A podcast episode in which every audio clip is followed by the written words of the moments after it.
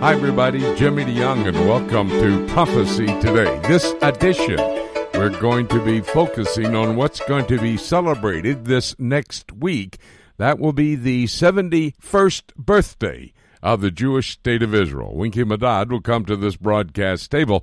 I know it's not the time that you think it should be, May the 14th, but you'll have to understand, and Winky will explain, it's the Jewish calendar that makes the day difference. Well, that'll be a part of some of our broadcast activities today.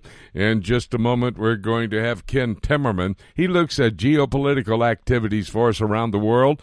We'll bring to this microphone a man who has a Middle East news update for us. That's David Dolan. And then Shahram Hadian He's going to talk about Ramadan. He was born in Iran, came to the United States, came to know Jesus Christ as Lord and Savior, now involved in a ministry trying to win these Muslim people to Jesus Christ, but also inform the body of Christ of the Islamic faith. That's all ahead. Give us 90 minutes. That's what we always ask for. We'll give you the world and some great information helping you to understand where we are in God's time. We're going to head out after the broadcast down to Defuniak Springs, Florida. We're going to the Pleasant Ridge Baptist Church. Pastor LaCroix is the man who is inviting everybody to come join us for a two day prophecy conference. We'll be there all day on Sunday. 10:30 in the morning, 6 in the evening, and then Monday evening at 6 p.m. as well. Want to invite you to come. We'll have a prophecy Q&A on Sunday evening before the regular service at 6 and on Monday at the same time, 5 o'clock before the 6 o'clock service. That's the Pleasant Ridge Baptist Church in Defuniak Springs, Florida. Come join us as we study Bible prophecy. Well, let's go to Ken Timmerman. Uh, Ken, the Islamic State leader al Baghdadi, is alive and well. We all thought he was dead. Several people had said a couple of times that they had killed them. Even the Russians made that statement. Now, an appearance by al Baghdadi via a video five years after the last time we saw him, and Islamic State still working, uh, very involved in their activities to set up a worldwide caliphate. Uh, most recent thing that we can think they've been involved in, what happened at Sri Lanka there. Talk to us about al Baghdadi. Is he a danger? And isn't he some kind of a interesting man to be able to hide for five years and now come back on the scene? He is, and uh, this is very similar to what Osama bin Laden did. Don't forget, he eluded capture for uh, nearly a decade after the September 11th attacks, uh, and it turned out he was hiding just blocks away from the National Military College of the Pakistani military. I believe that uh, Baghdadi must have help as well. Most likely, his help is uh, coming from people in the Anbar province where he came from in Iraq.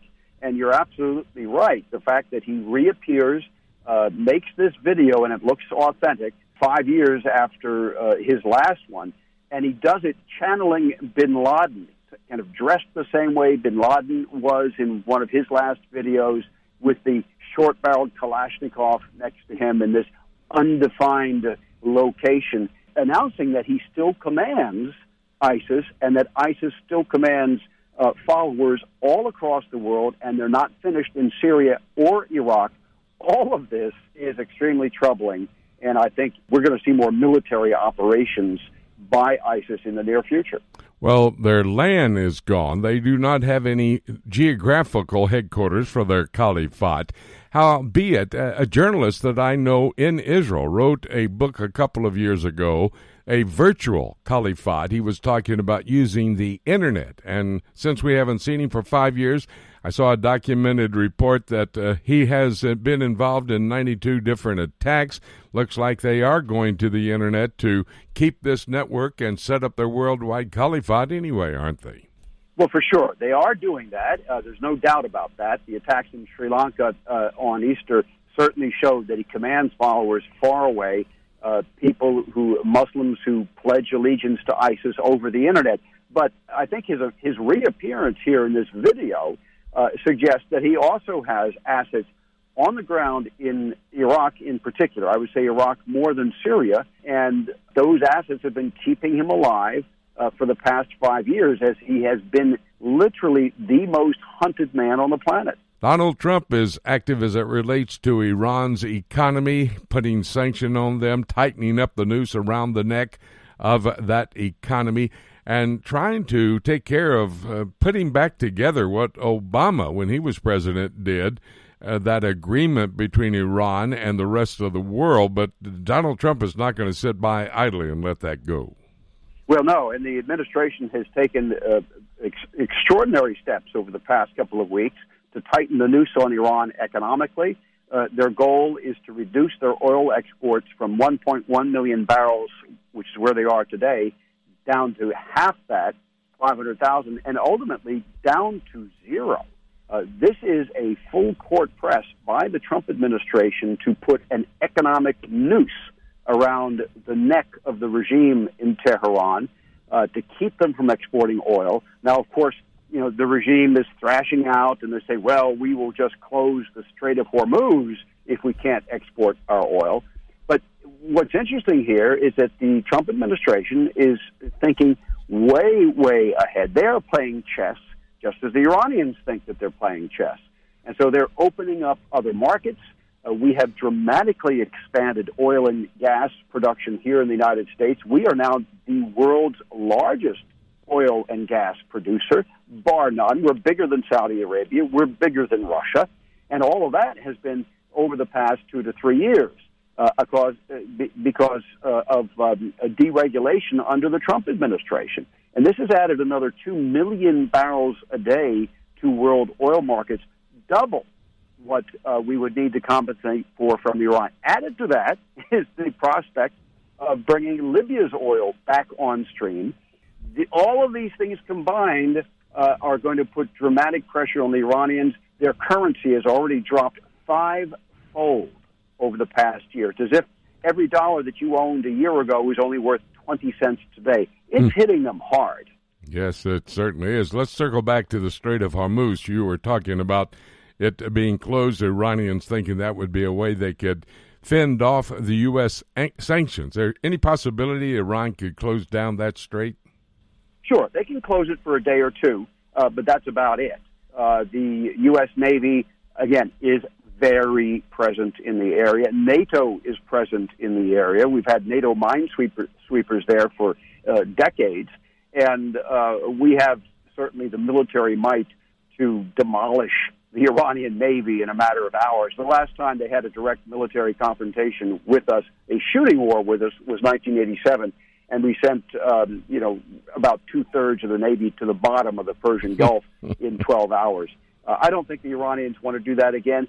They believe that they can attack an aircraft carrier. They may be able to do so. We'll have to see about that. But uh, I just can't imagine that our navy is sitting back and watching the Iranians develop new capabilities without taking countermeasures. We have very powerful Aegis cruisers and destroyers with uh, extremely good close-in phalanx guns on them to destroy incoming missiles or these fast attack boats that the Iranians have got. So I think the Navy is, and our Navy is well positioned to reopen the, the Strait of Hormuz should the Iranians be so dumb to try to close it. Yes, and that's a strategic geographical location. Ken, uh, we when we were talking about al Baghdadi, didn't necessarily bring up where he may be right now hiding, probably someplace in a deserted area. But uh, the Iraqi Shiite paramilitary forces are claiming they're going to clear out Islamic State from the Syrian border. Now, that might help find al Baghdadi. It could if they were sincere about that effort. I have uh, a lot of doubt about that uh, because the Iranians uh, are playing the same games that they've played for decades blowing hot and cold on the Sunni terrorist groups. One day they support them when the Sunnis are going to attack America. The next day they hit them when they're attacking Shias. So we'll just have to see whether those Shiite militias in Iraq, controlled by Iran, uh, will actually search for Baghdadi. Will they actually clear the border between Iraq and Syria from ISIS cells? And we know that there are ISIS cells there let's wait and see. I, I, I think the cards have yet to be played there. Yeah, absolutely.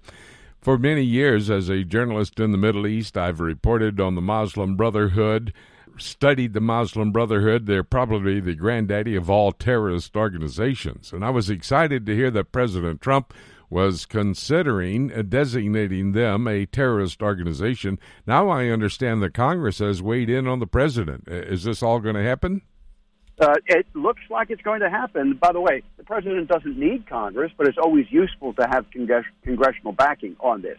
Uh, the president uh, has the authority to designate a group uh, in an international terrorist organization. He did that with the Revolutionary Guards uh, a month ago.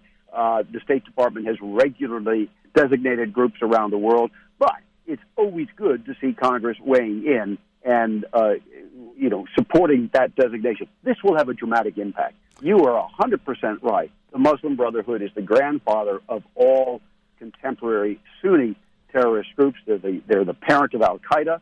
They're the parent of Hamas in Gaza. They're the parent of the Muslim Brotherhood, obviously in Egypt.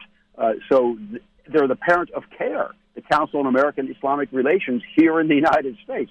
So this designation will even have an impact on groups here in the U.S. Absolutely, that is the case. And why we report it, you need to understand all of this political activity that's going on.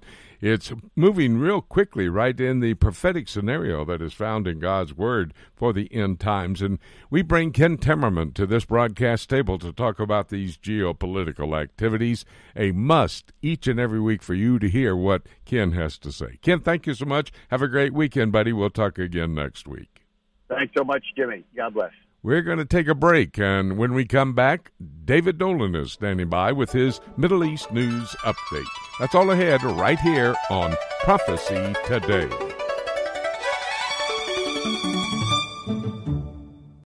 Every believer needs to understand Bible prophecy. Whether you're a novice or a student, we are here to help you.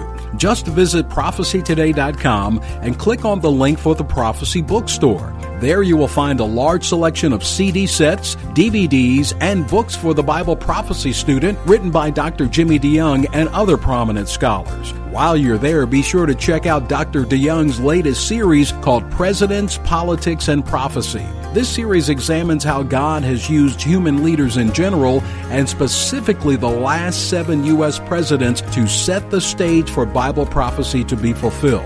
This was shot on location in Washington, D.C., and is available on DVD or as a 10 hour audio series on CD. Be sure to check back often for special deals. You can visit prophecytoday.com and click on bookstore, or you can go directly to prophecybookstore.com.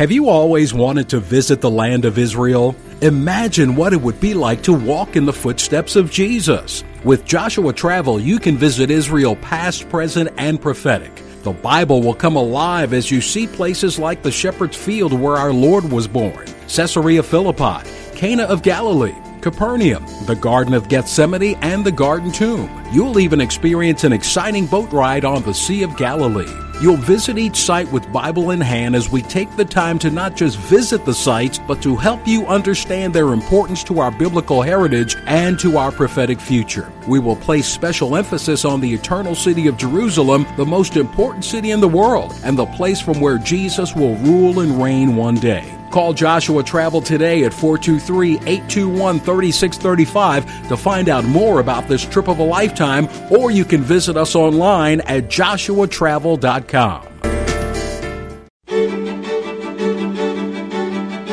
Welcome back to Prophecy Today. Jimmy DeYoung here at Broadcast Central. We leave right after the broadcast to head down to Defuniak Springs, Florida. We'll be at the Pleasant Ridge Baptist Church. Pastor LaCroix is going to invite everybody in the region, and if you're in the listening area down that way to Faith Radio, you might want to put on your calendar that we'll be there all day Sunday and Monday evening with a two day prophecy conference there at the Pleasant Ridge Baptist Church. We start Sunday morning, ten thirty, and then at five o'clock in the afternoon on Sunday, a prophecy Q and A, followed at six by the teaching on Bible prophecy. And at the next six o'clock time, which would be Monday afternoon, we're going to have another service, a prophecy service which will be preceded by a prophecy Q&A as well. That's the Pleasant Ridge Baptist Church, Defuniak Springs, Florida. Come study the prophetic Word of God with us at that time. As promised, David Dolan with his Middle East news update here at the broadcast table. David, the focus this week was on Holocaust Remembrance Day. This is a very solemn time. They shut down all entertainment centers. They have a time of commemorating how the Holocaust took six million Jewish people during the time of World War II under Adolf Hitler and his Nazi regime but they stopped to remember that so that they'll never allow it to happen again. It was a very solemn time this week, wasn't it? It was, Jimmy, and I've been uh, to many of the ceremonies over the decades commemorating the Holocaust, and they always evoke uh, tears from the participants, and the stories are, in most cases, uh, absolutely harrowing of what happened, and it's unimaginable violence and cruelty and hatred Prime Minister Netanyahu made a speech during this year's commemoration, as you said, not a celebration certainly, but a commemoration. And he noted that anti Semitism is statistically very much on the rise all over uh, the world where there are Jews, particularly in Europe and the United States. He spoke about the two um, attacks on the synagogues in the United States over the past six months, the courage of the people there. But he said, We cannot uh, rest. We can never forget, but we can never stop fighting against the current strain of anti Semitism. And Jimmy, in, in the years that I've been watching these speeches, I think this is the first time that the main emphasis of the uh, Prime Minister's address was the current situation, not just the Holocaust and what happened uh, in the 1940s, but what's happening right now around the world. And he did warn that you know another Holocaust is being planned. He's said this many times, but he brought it up again that Iran seems to be plotting the destruction of the Jewish state. They certainly say so, and their allies, that Al Qaeda and other um, Islamic State and other Sunni Muslim groups uh, have the same goal. And of course, that there are other non Muslim haters of Zion.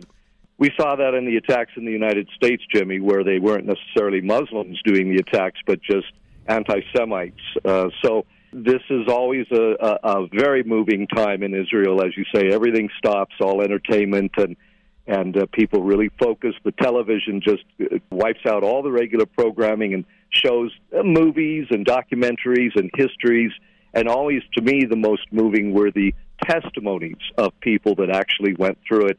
And this year, we had one of the uh, ladies that lit the six lights they light at uh, Yad Vashem, the Holocaust Memorial in Southwest Jerusalem. They have they pick uh, different Holocaust survivors every year to do that. That's going to become more and more difficult as they are, of course, dying off. It's been so long ago.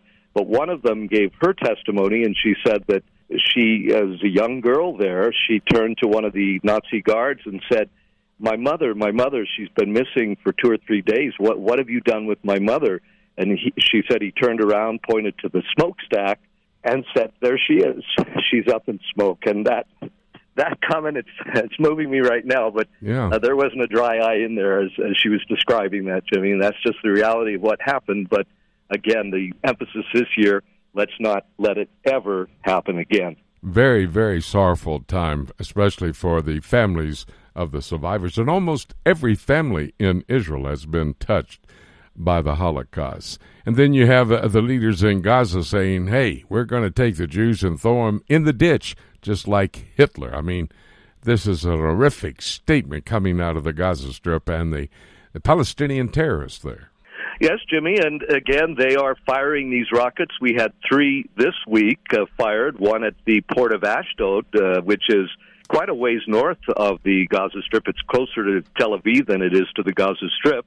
Fortunately, it landed in the sea off the port, but that is Israel's largest port, Jimmy. It's not only a commercial port, American cruise ships and European cruise ships stop in there as well, but the Israeli Navy has its major base there as well. So that was a very serious attack by Islamic Jihad, the Israelis said, and they struck the Gaza Strip uh, after that.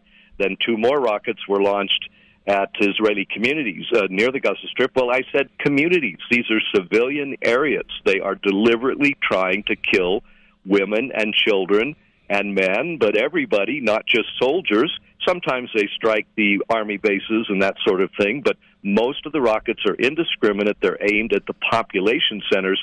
Well, what was Hitler doing? He was wiping out the population. He was deliberately uh, doing that, stated that he would do it.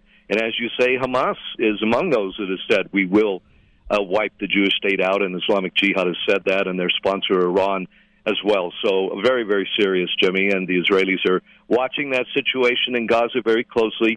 We've had reports that there could be a stepped up attack for next week's Independence Day on Thursday. And also, there's the Israeli uh, holding hosting the Eurovision International Music Contest. Mostly European countries participate because, of course, Israel won it, one of their contestants last year, and that is the rule. The one who wins it hosts it the next year, and there's going to be tens of thousands of people coming from all over the world for that. So.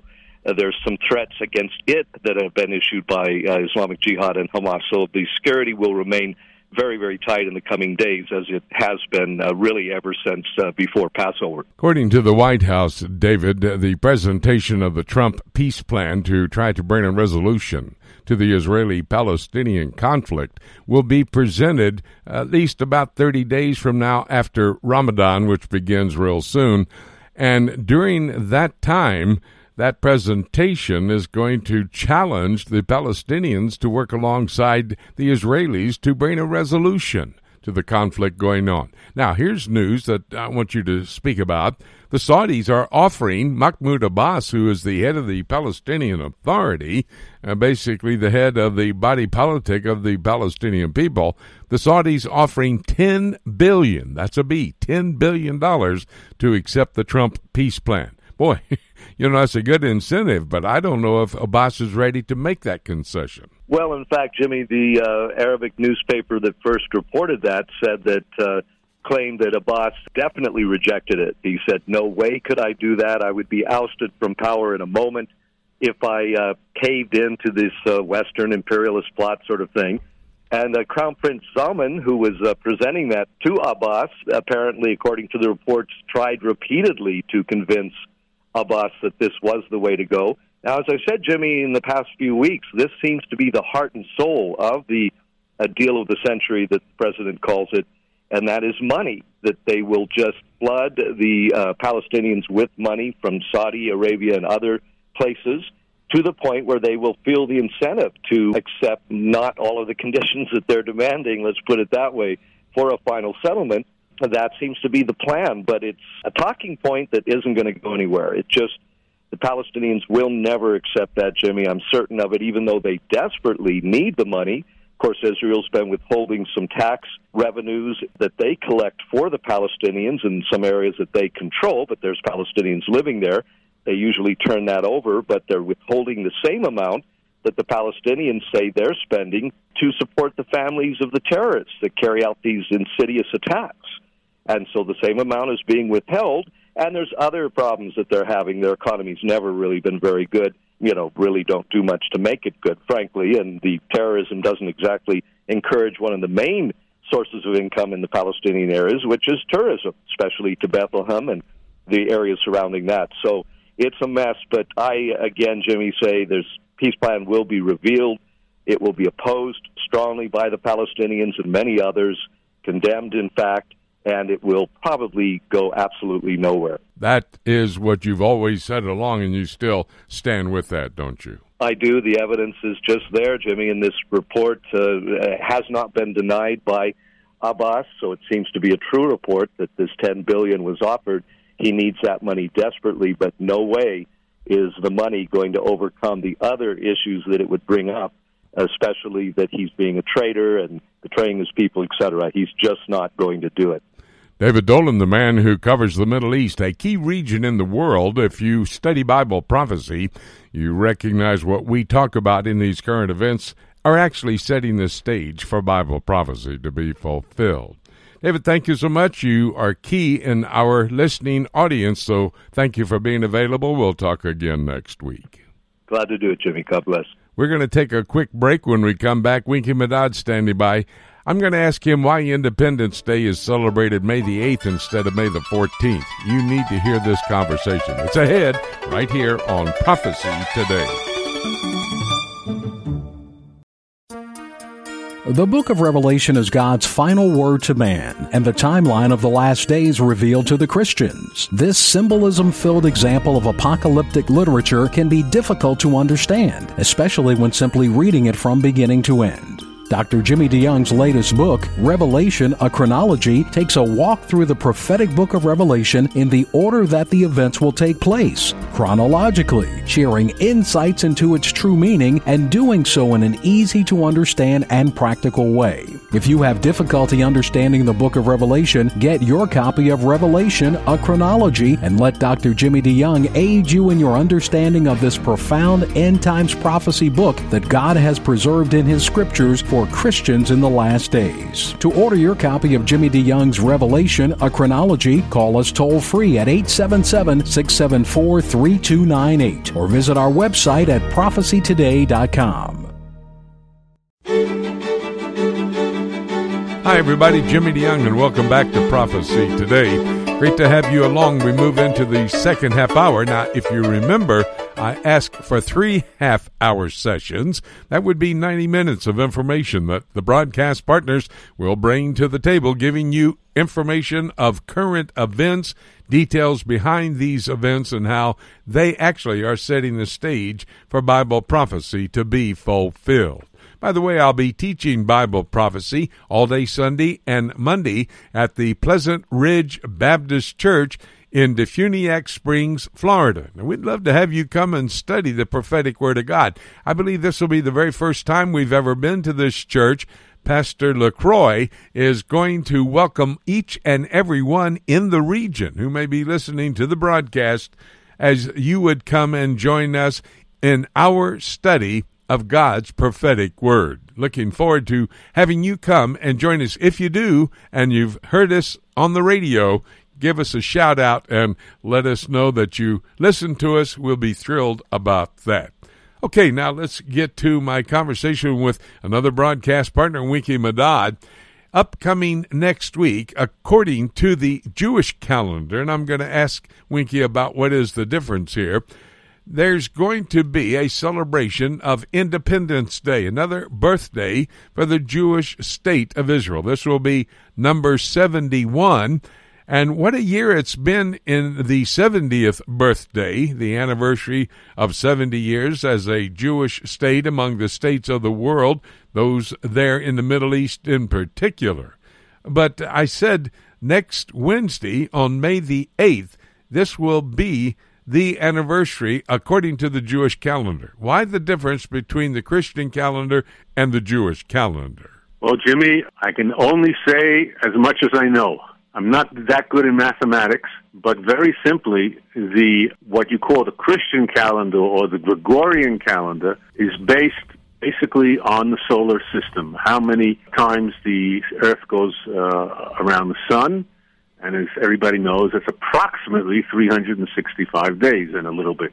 However, the Jewish calendar, the Hebrew calendar, which is more ancient, was always based not only on the sun, but also on the moon. And if the sun count differs, we use the monthly moon calendar and sort of make adjustments. Now, my dear friend, you just heard the evidence that when I ask Winky Madad something, he goes back in his vast memory bank and he pulls up the information that he needs. This is one of the smartest men that I know.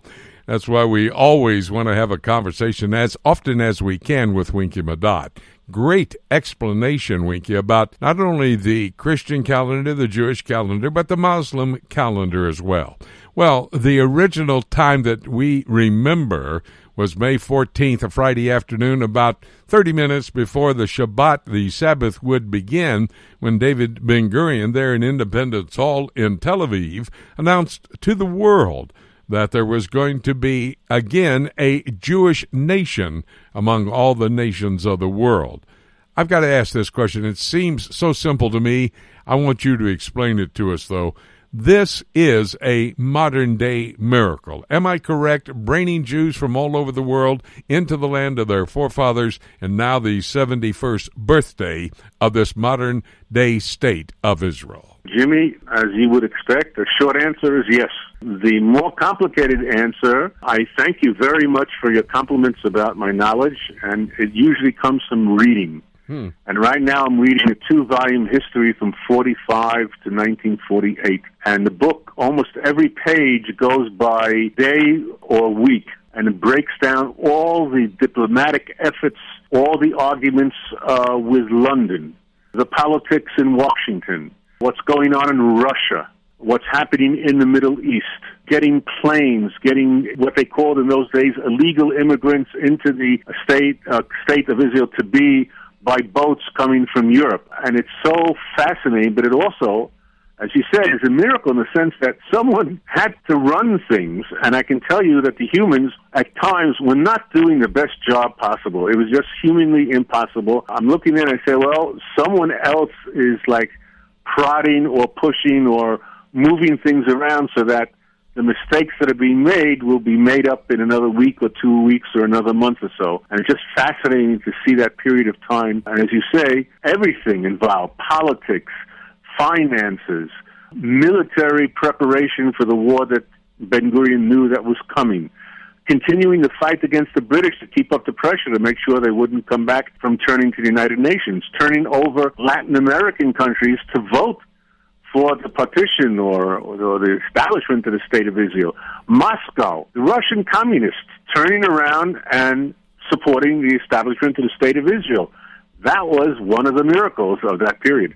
Yeah, it certainly was. So many miracles that you have just barely touched uh, the tip of the iceberg on that. Tough beginning. You mentioned the war that Ben Gurion knew was coming. That was the War of Independence. I'm not even sure it's ever come to an end. It seems like they've been fighting it ever since, but that was a, a tough way, a rough way to get started as a state, wasn't it? Yes, Jimmy. The amount of Jews in the country at the time were only about 600,000. And the Arabs had the local Arabs, of course, outnumbered them by more than double. Uh, there were about, I think, about one million two, one million four, something like that, only in the Palestine Mandate borders. And then you had Syria, Lebanon, Iraq, Yemen, Saudi Arabia threatened to send troops.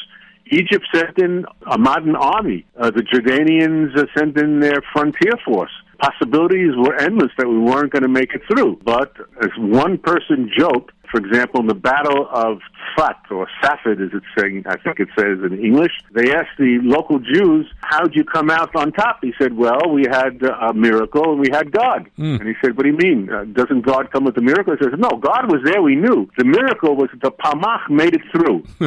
you know, one of the pre-state undergrounds yeah. managed to break through in, yeah. in April and early May uh, before the state was created in order to break because the Arabs already started the war on the morrow of the decision to set up the state in uh, back in November. The war wow. was going on for almost six months by the time the state was created, uh, announced, or established. Yeah, yeah. Well, it's a, still a pretty tough neighborhood, isn't it? Yes, it is. We have right now Hezbollah in the north, uh, Iran a little bit further out, a group of Islamic Jihad, Hamas, or other groups in Gaza still sending missiles as we speak, Jimmy. This, this past week, have been a few uh, fallings.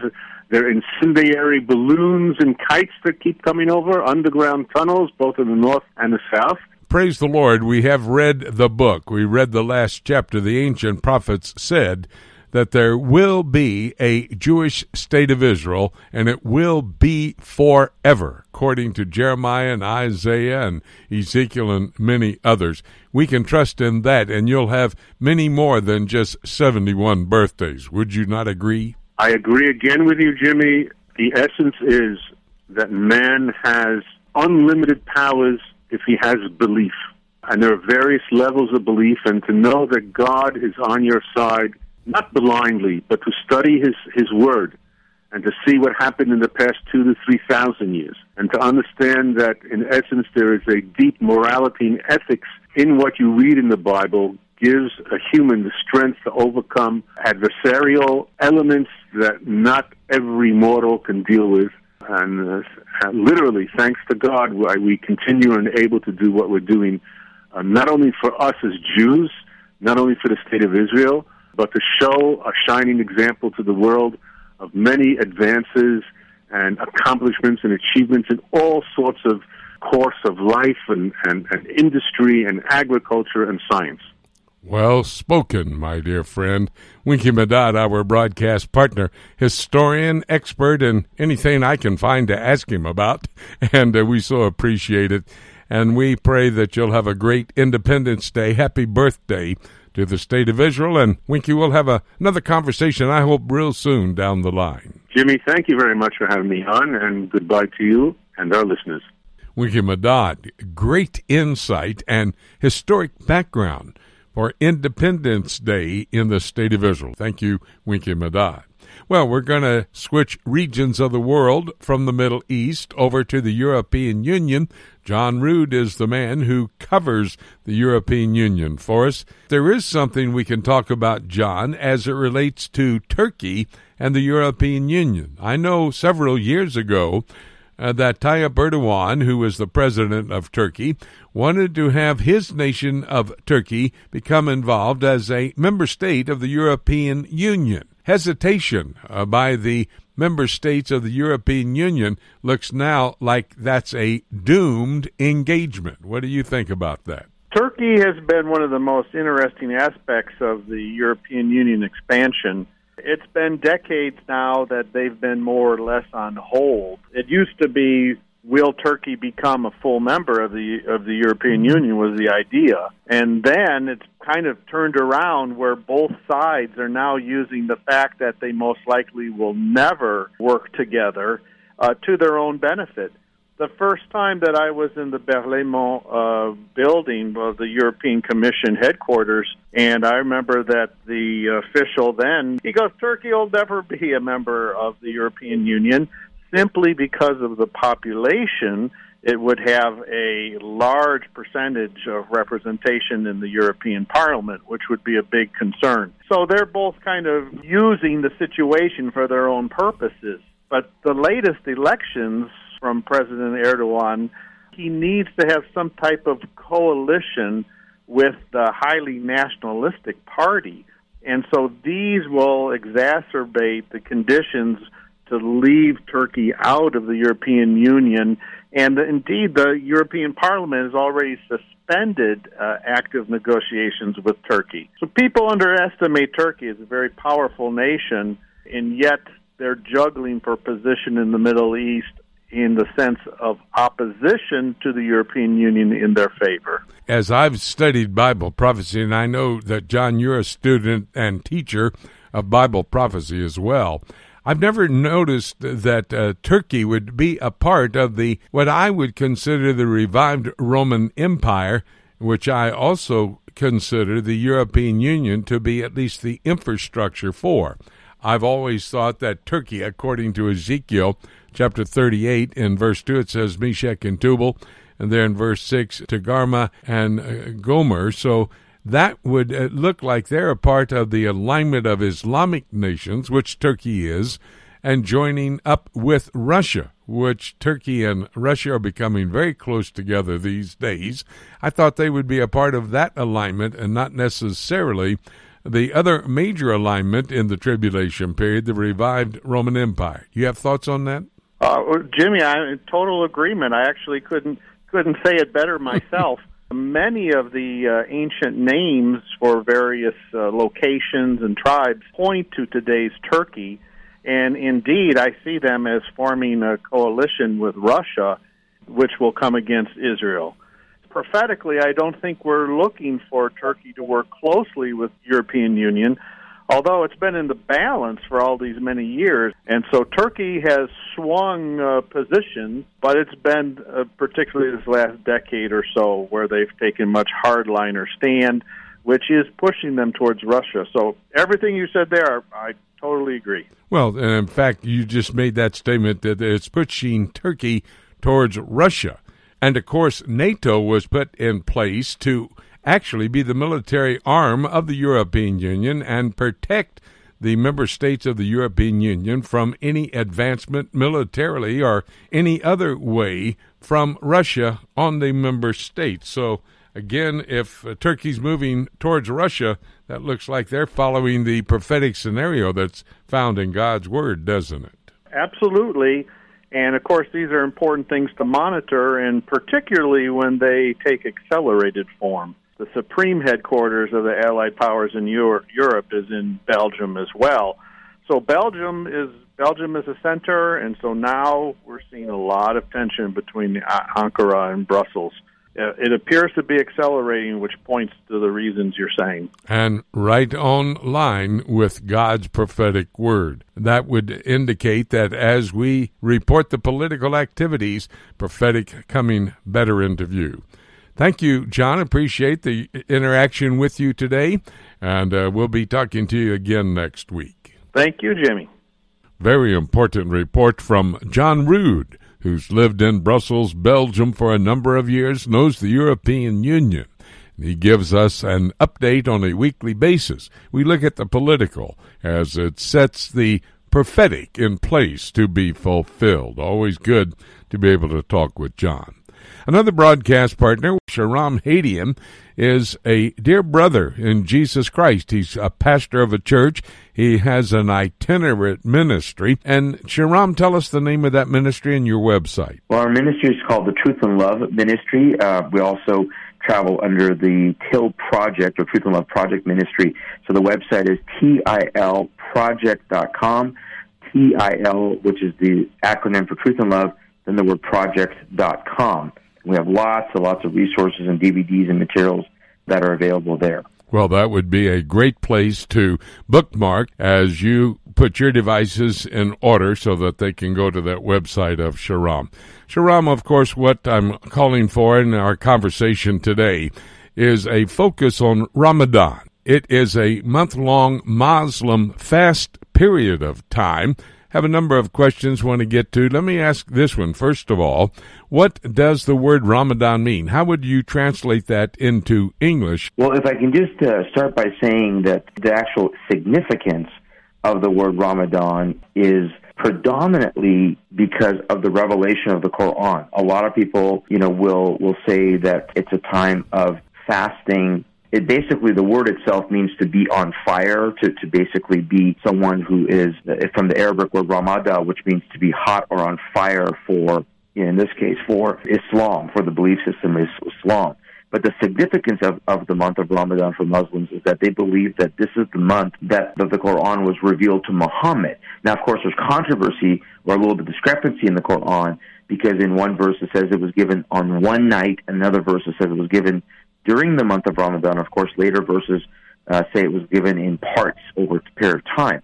But it is the holiest, you know, month for Muslims because of the revelation of the Quran, and of course the call of fasting during the month from sun up to sundown. Now, that fasting during the month, of course, is to celebrate the giving of the Quran. I understand the Quran was actually given by the angel Gabriel, the archangel, to Muhammad himself. Well, it's interesting, Dr. DeYoung. Muslims will say that, and that is the later interpretation. According to the account of Aisha, one of Muhammad's wives, in the Hadith, which is uh, part of the Sunnah of the Prophet Muhammad, Muhammad initially believed he was possessed. It actually, he believed he was visited by a evil spirit, and he was actually going to go commit suicide.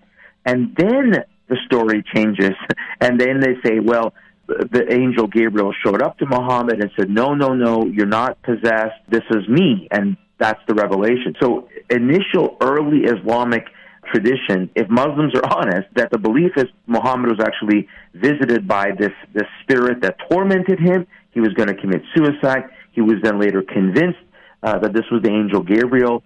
And now the tradition is that this was the angel Gabriel that gave him the revelation. So uh, we have to understand that Muslims do not believe in the Holy Spirit. They do not believe in the concept of the Spirit. In fact, they believe that this, if there is a spirit, it's a spirit of Muhammad that uh, gave you know any revelation to him.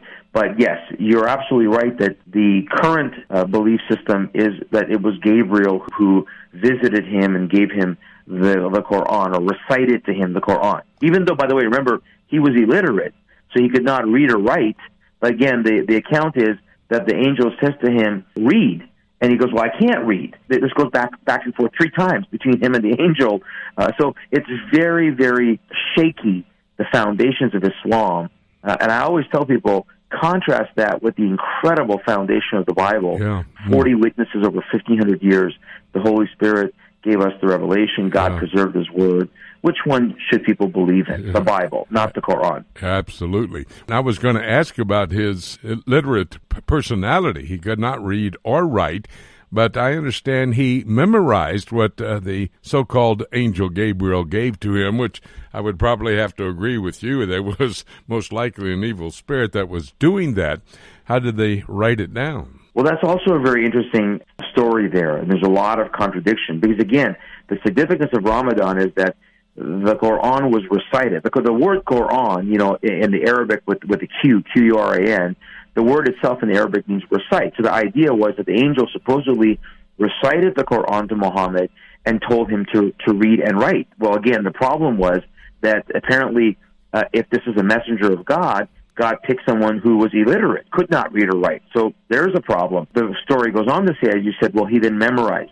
The problem was that it was never written down. It was only in his mind. And an interesting thing happens later on. The Quran was never ever written down during the entire time of Muhammad. Even subsequent after Muhammad, during the time of the what's called the Rashidun Caliphs, the Quran was not written down until Uthman. And what happened was there was a great battle and the story goes, or the tradition of Islam goes, that there were many scribes that apparently Muhammad had recited the Quran to, and they had written different parts of it.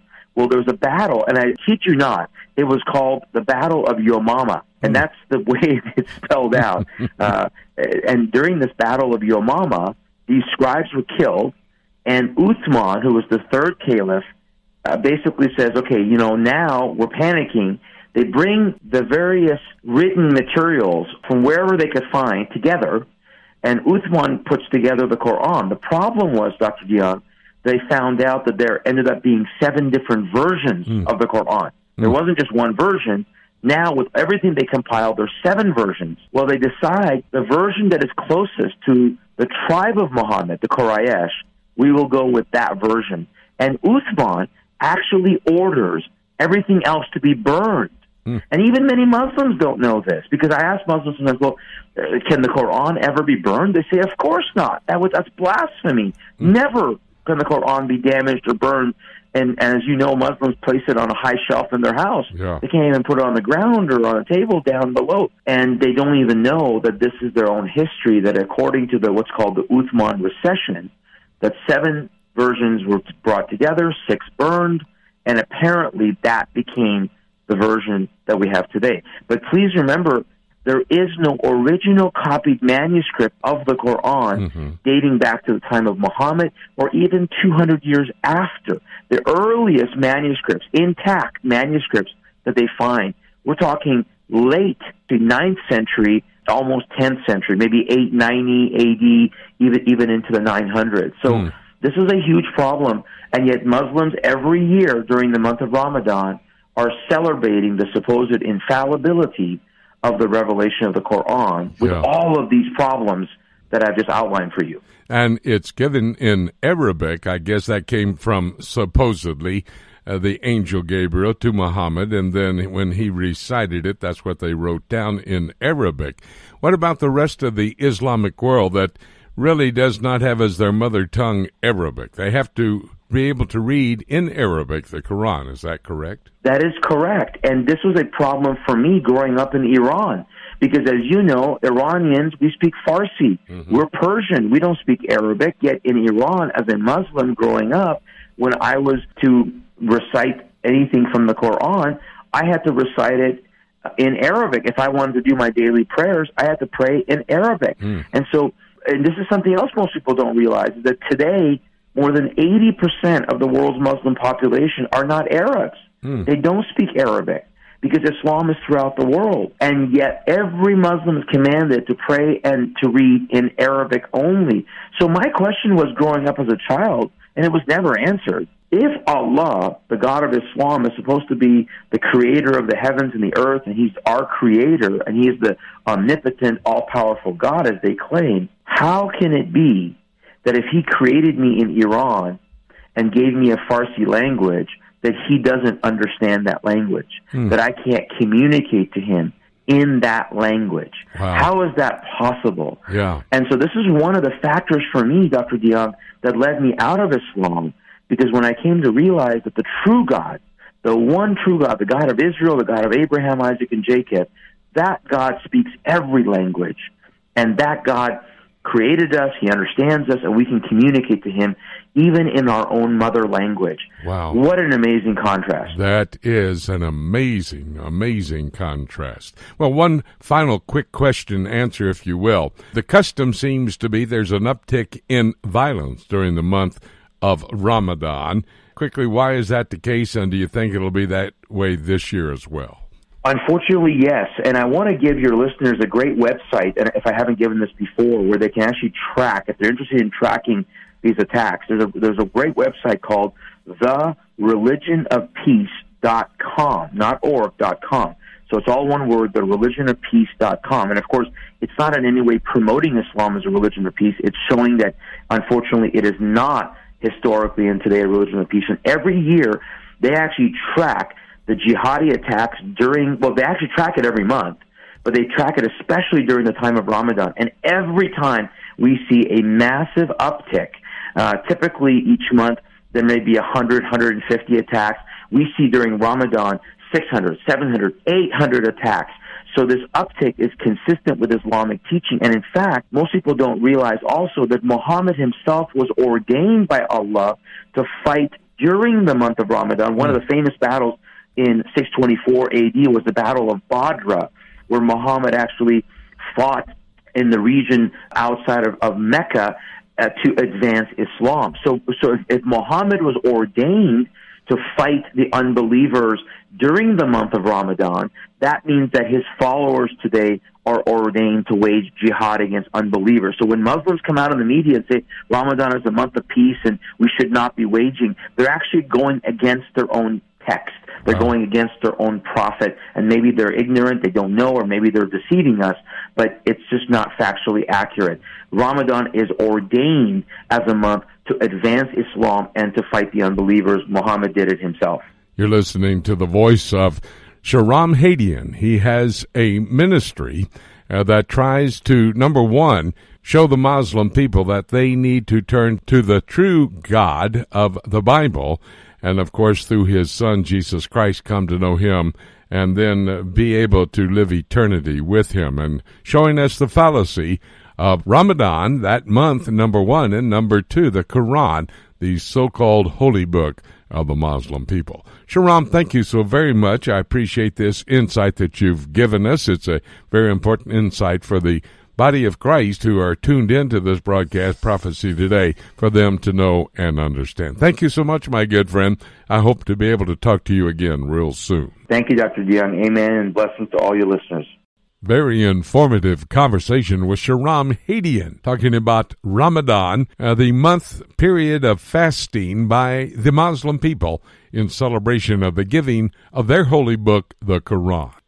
We're going to have to take a break right now. When I come back, I'll have another broadcast partner, David James. He's standing by. We're going to discuss anti Semitism this week. You do not want to miss that.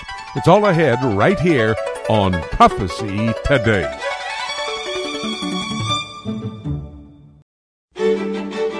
Hi, everybody. Jimmy DeYoung, and welcome back to Prophecy Today. We're moving into our last half hour and David James standing by. We're going to have a conversation about anti Semitism. And a great surprise for us, our son Jim Jr., who is in Jerusalem right now. Jim, how's the tour going? You've been having a great time there in the land of the Bible? Oh, we have, Dad. It's been great here.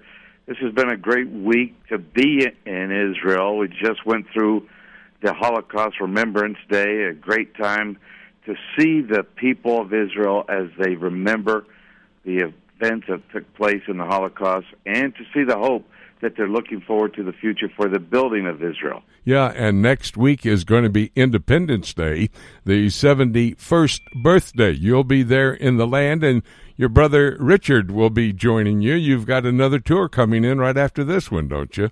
We do. That's fantastic this year. Two groups back to back And then we have two groups in the fall that are coming in. What are those dates, Jim?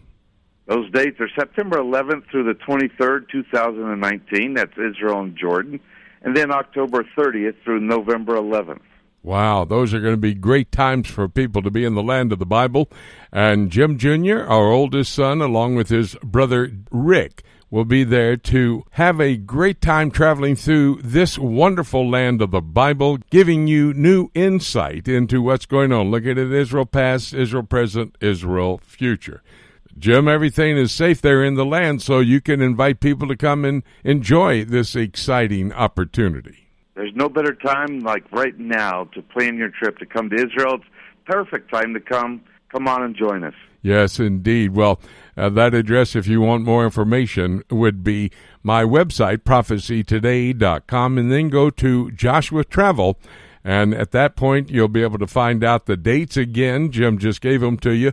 You'll find out the itinerary, the cost, and everything else you need to know to join Jim Jr. and Rick, our two sons, on a tour of the land of the Bible.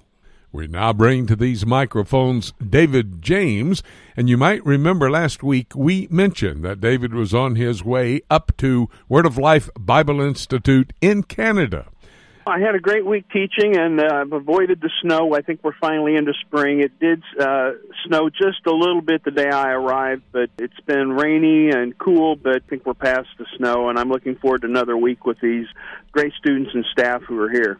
Well, that's a great opportunity, and we've been praying for you, and we'll continue to do that this next week.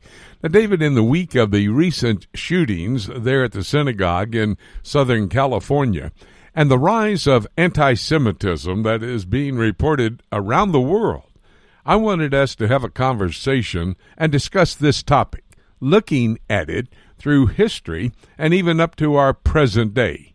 Maybe uh, where we can start is with the term anti Semitism itself.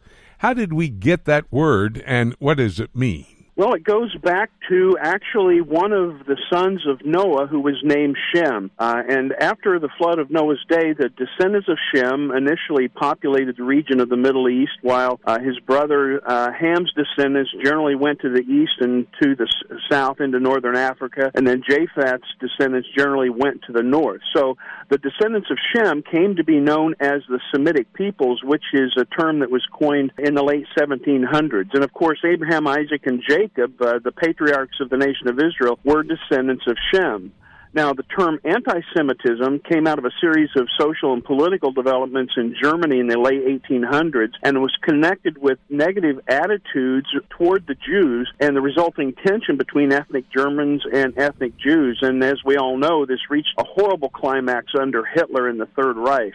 So today, anti Semitism refers to any discriminatory or negative or even hostile attitudes and actions directed against the Jewish people, uh, individual Jews, and of course, the nation of Israel as a whole. Let's stay back in history for a while, not maybe 4,500 years ago to the time of the flood, but historically. How, when, and why would you say that anti Semitism actually got started? We are going to go back real quickly about 4,000 years. Abraham, Isaac, and Jacob were descendants of Shem, and it was through these three men that God raised up the nation of Israel. And God made eternal covenant promises to Abraham and his descendants, and through the descendants of Jacob, God is going to establish his kingdom on the earth. And with the king and savior coming through Judah, who is one of Jacob's 12 sons.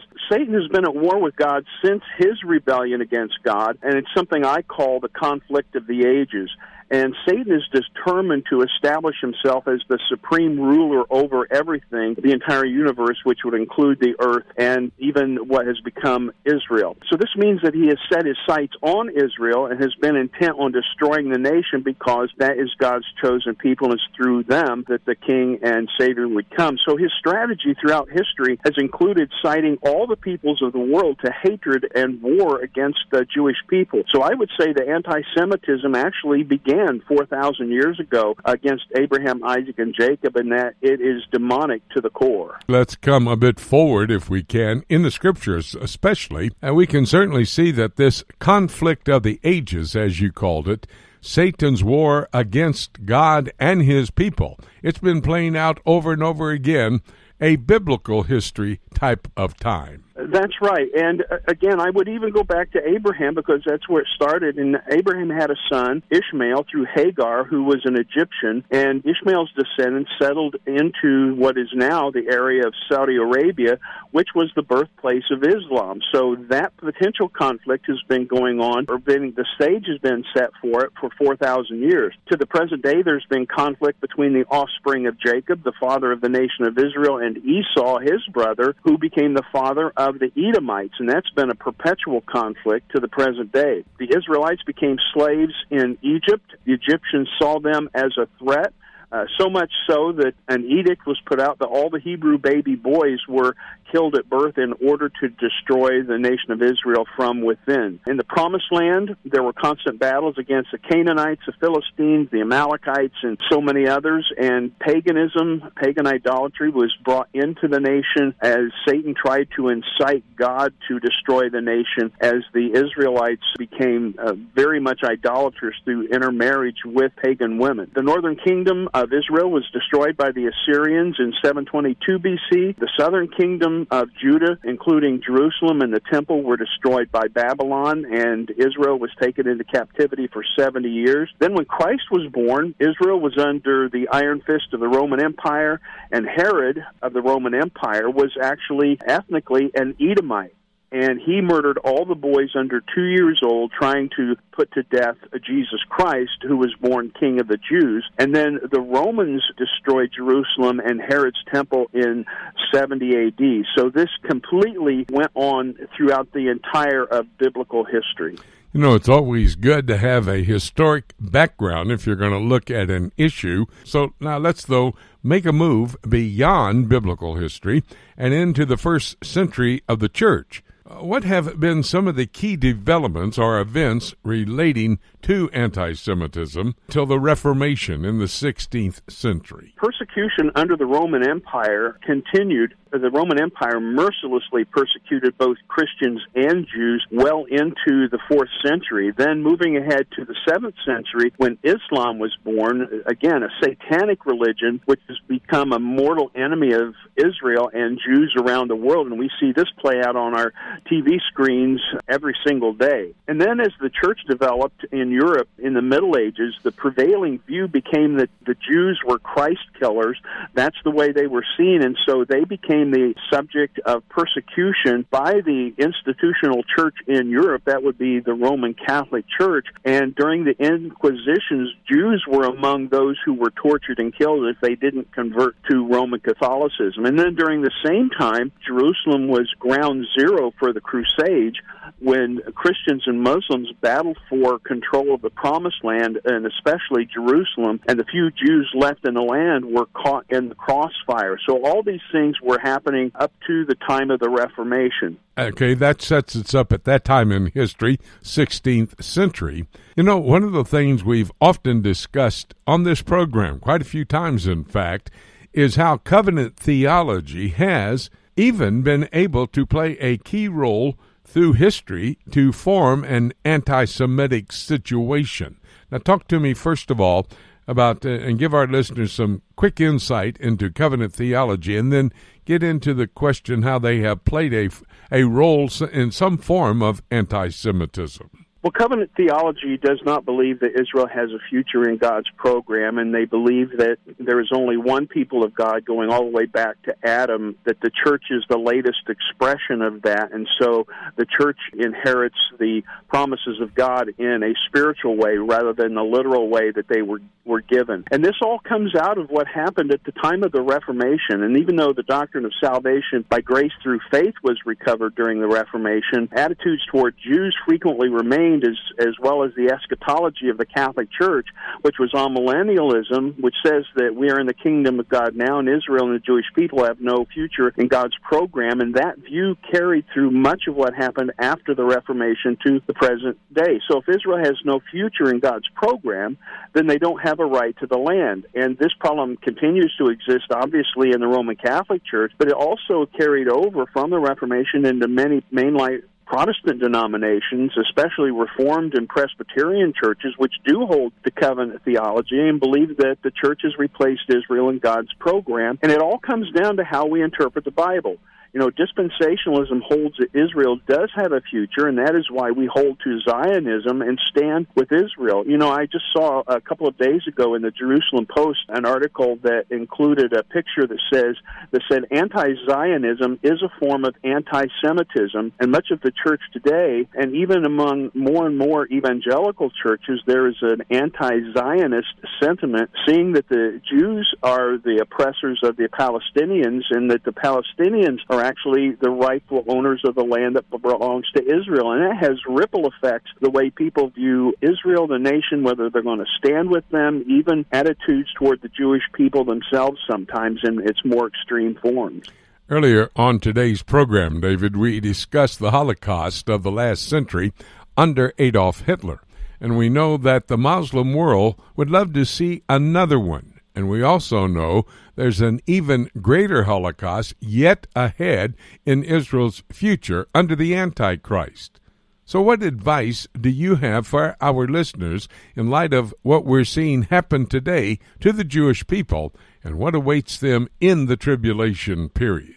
I think there are several things that we should really consider and put into practice in our, in our lives.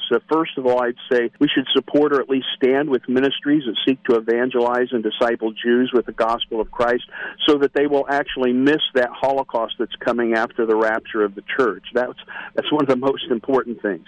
If you're in an area with a Jewish population, take time to learn how to reach them with the gospel and learn to effectively respond to their objections to the idea that Jesus is their Messiah. I would also say this, and this may be a bit controversial, but uh, if someone belongs to a church that doesn't believe Israel has a future in God's program, honestly, I think they should leave and try to find a solid church that holds to dispensationalism because dispensationalists in general, I would say, strongly stand against anti Semitism. And then finally, I'd say when you go into the voting booth, make sure you know who you're voting for, especially in higher levels of government like the president and Congress, and as well as legislators at the state level, and look for those who are strong in their support of Israel and the right of the Jewish people to the land that God promised to them. By the way, that future Holocaust, you can read about it there in Zechariah chapter 13 and verse 8. Let me also ask this final thought, David. Do you believe that this spread of anti Semitism may come from a lack of teaching Bible prophecy in the local church. There's a lot of uh, spreading of anti Semitism among the churches today it may not be the overt anti Semitism, but it's certainly anti Israel because they don't believe Israel has a future in God's program. And, and so, as we have said many times, this comes out of how you handle the Bible, how you interpret it correctly from Genesis to Revelation, including the prophetic passages. And if you hold to that, you will understand and have a proper perspective on Israel, their future in God's program, and how we and what our stance should be, even as individual Christians, toward the Jewish people in general and even our Jewish neighbors. Part of our mission purpose here on Prophecy Today is to relate to the world from God's prophetic word how He does have a plan for the Jewish people. That plan will be fulfilled. I think this was a key conversation that we needed to have, David, in light of the truth that you've brought to our attention today. Thank you so much. Have great uh, teaching sessions up there in Word of Life Canada, and we'll talk to you again next week. Great. Thanks so much, Jimmy. I think it was an important conversation as well. We're going to take a break. When we come back, I'll open the Bible. We'll take a look at the book right here on Prophecy Today. Every believer needs to understand Bible prophecy. Whether you're a novice or a student, we are here to help you. Just visit prophecytoday.com and click on the link for the Prophecy Bookstore. There you will find a large selection of CD sets, DVDs, and books for the Bible prophecy student written by Dr. Jimmy DeYoung and other prominent scholars. While you're there, be sure to check out Dr. DeYoung's latest series called Presidents, Politics, and Prophecy. This series examines how God has used human leaders in general and specifically the last seven U.S. presidents to set the stage for Bible prophecy to be fulfilled. This was shot on location in Washington, D.C., and is available on DVD or as a 10 hour audio series on CD. Be sure to check back often for special deals. You can visit prophecytoday.com and click on bookstore, or you can go directly to prophecybookstore.com. Have you always wanted to visit the land of Israel? Imagine what it would be like to walk in the footsteps of Jesus. With Joshua Travel, you can visit Israel past, present, and prophetic.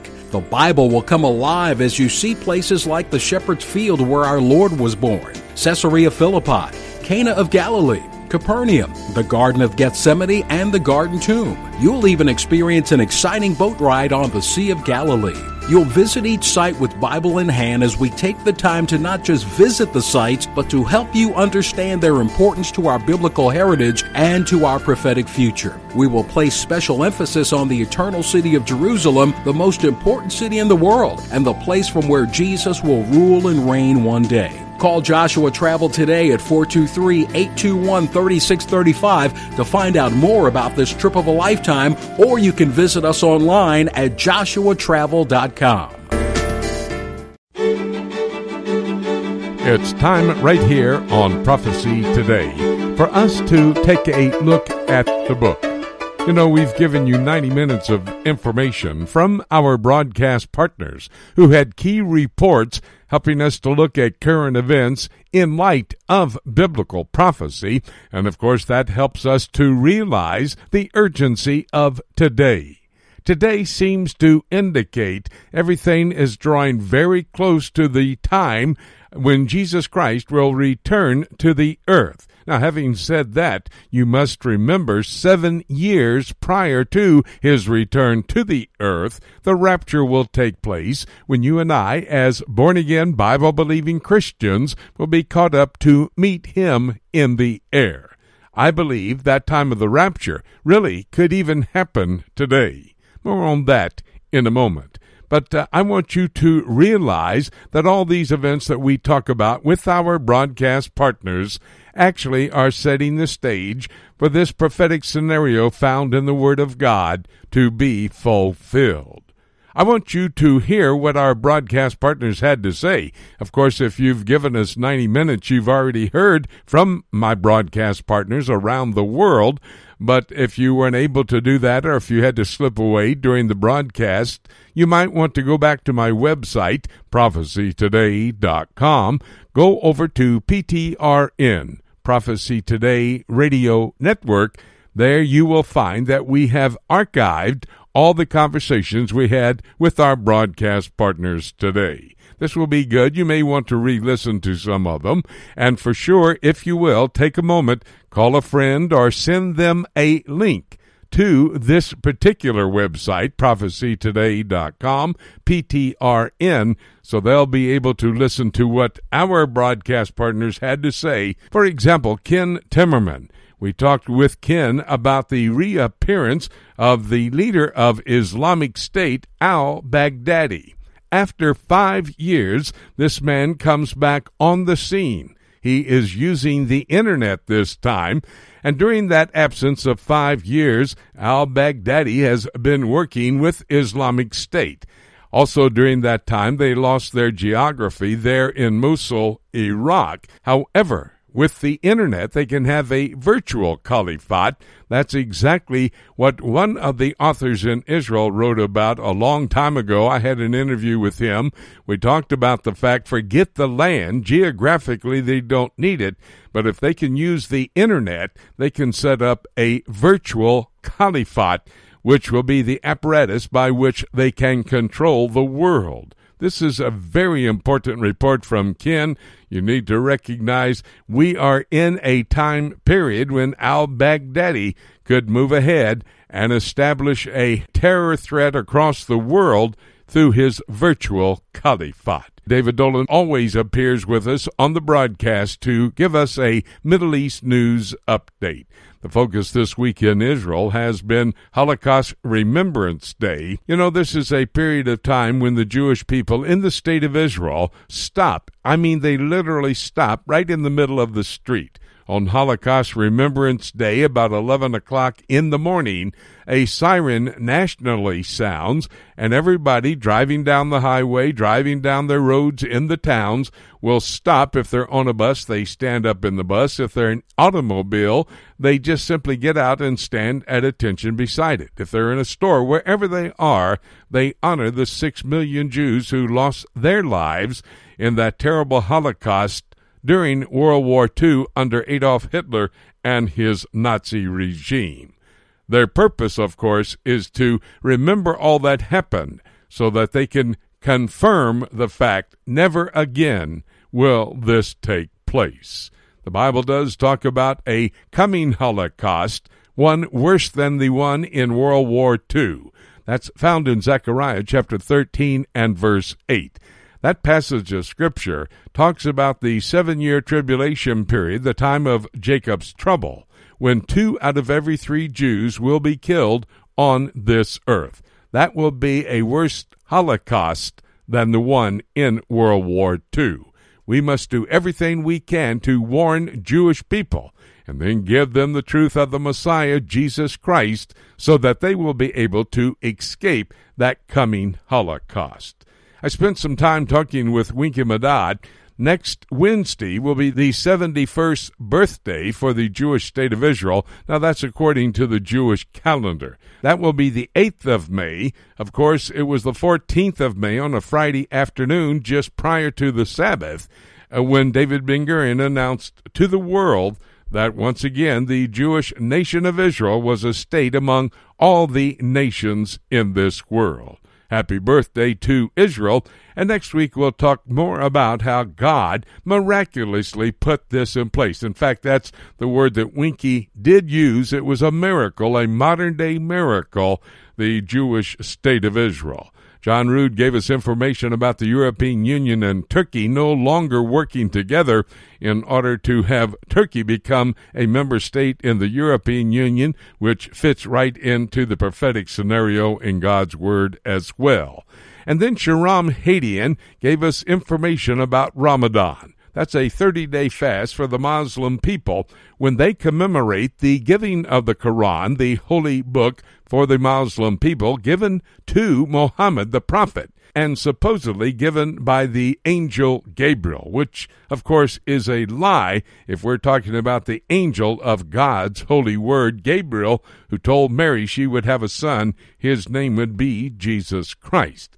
The Quran even says that Allah, the God of the Muslim people, never had a son. That makes him, according to 1 John chapter 2 and chapter 4, a antichrist because that passage of scripture in the Holy Bible given by God himself says anybody who rejects that Jesus Christ was the living son of God in the flesh is an antichrist.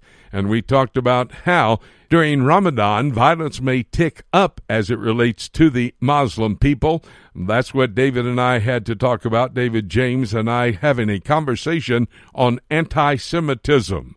You know, everything else we talked about, the Holocaust, and also Ramadan giving us evidence anti Semitism is on the rise. It's only going to increase in its intensity as we draw closer to the time of the return of the Lord, and prior to that, of course, the rapture of the church. And by the way, you know, every single conversation I've had today is tangible evidence that that rapture, the next event on God's calendar of activities, could take place at any moment. And having made that statement, nothing left for me to say except let's keep looking up until. Thank you so much for joining us today. This is Jay Johnson inviting you to join us again next week for more of Prophecy Today.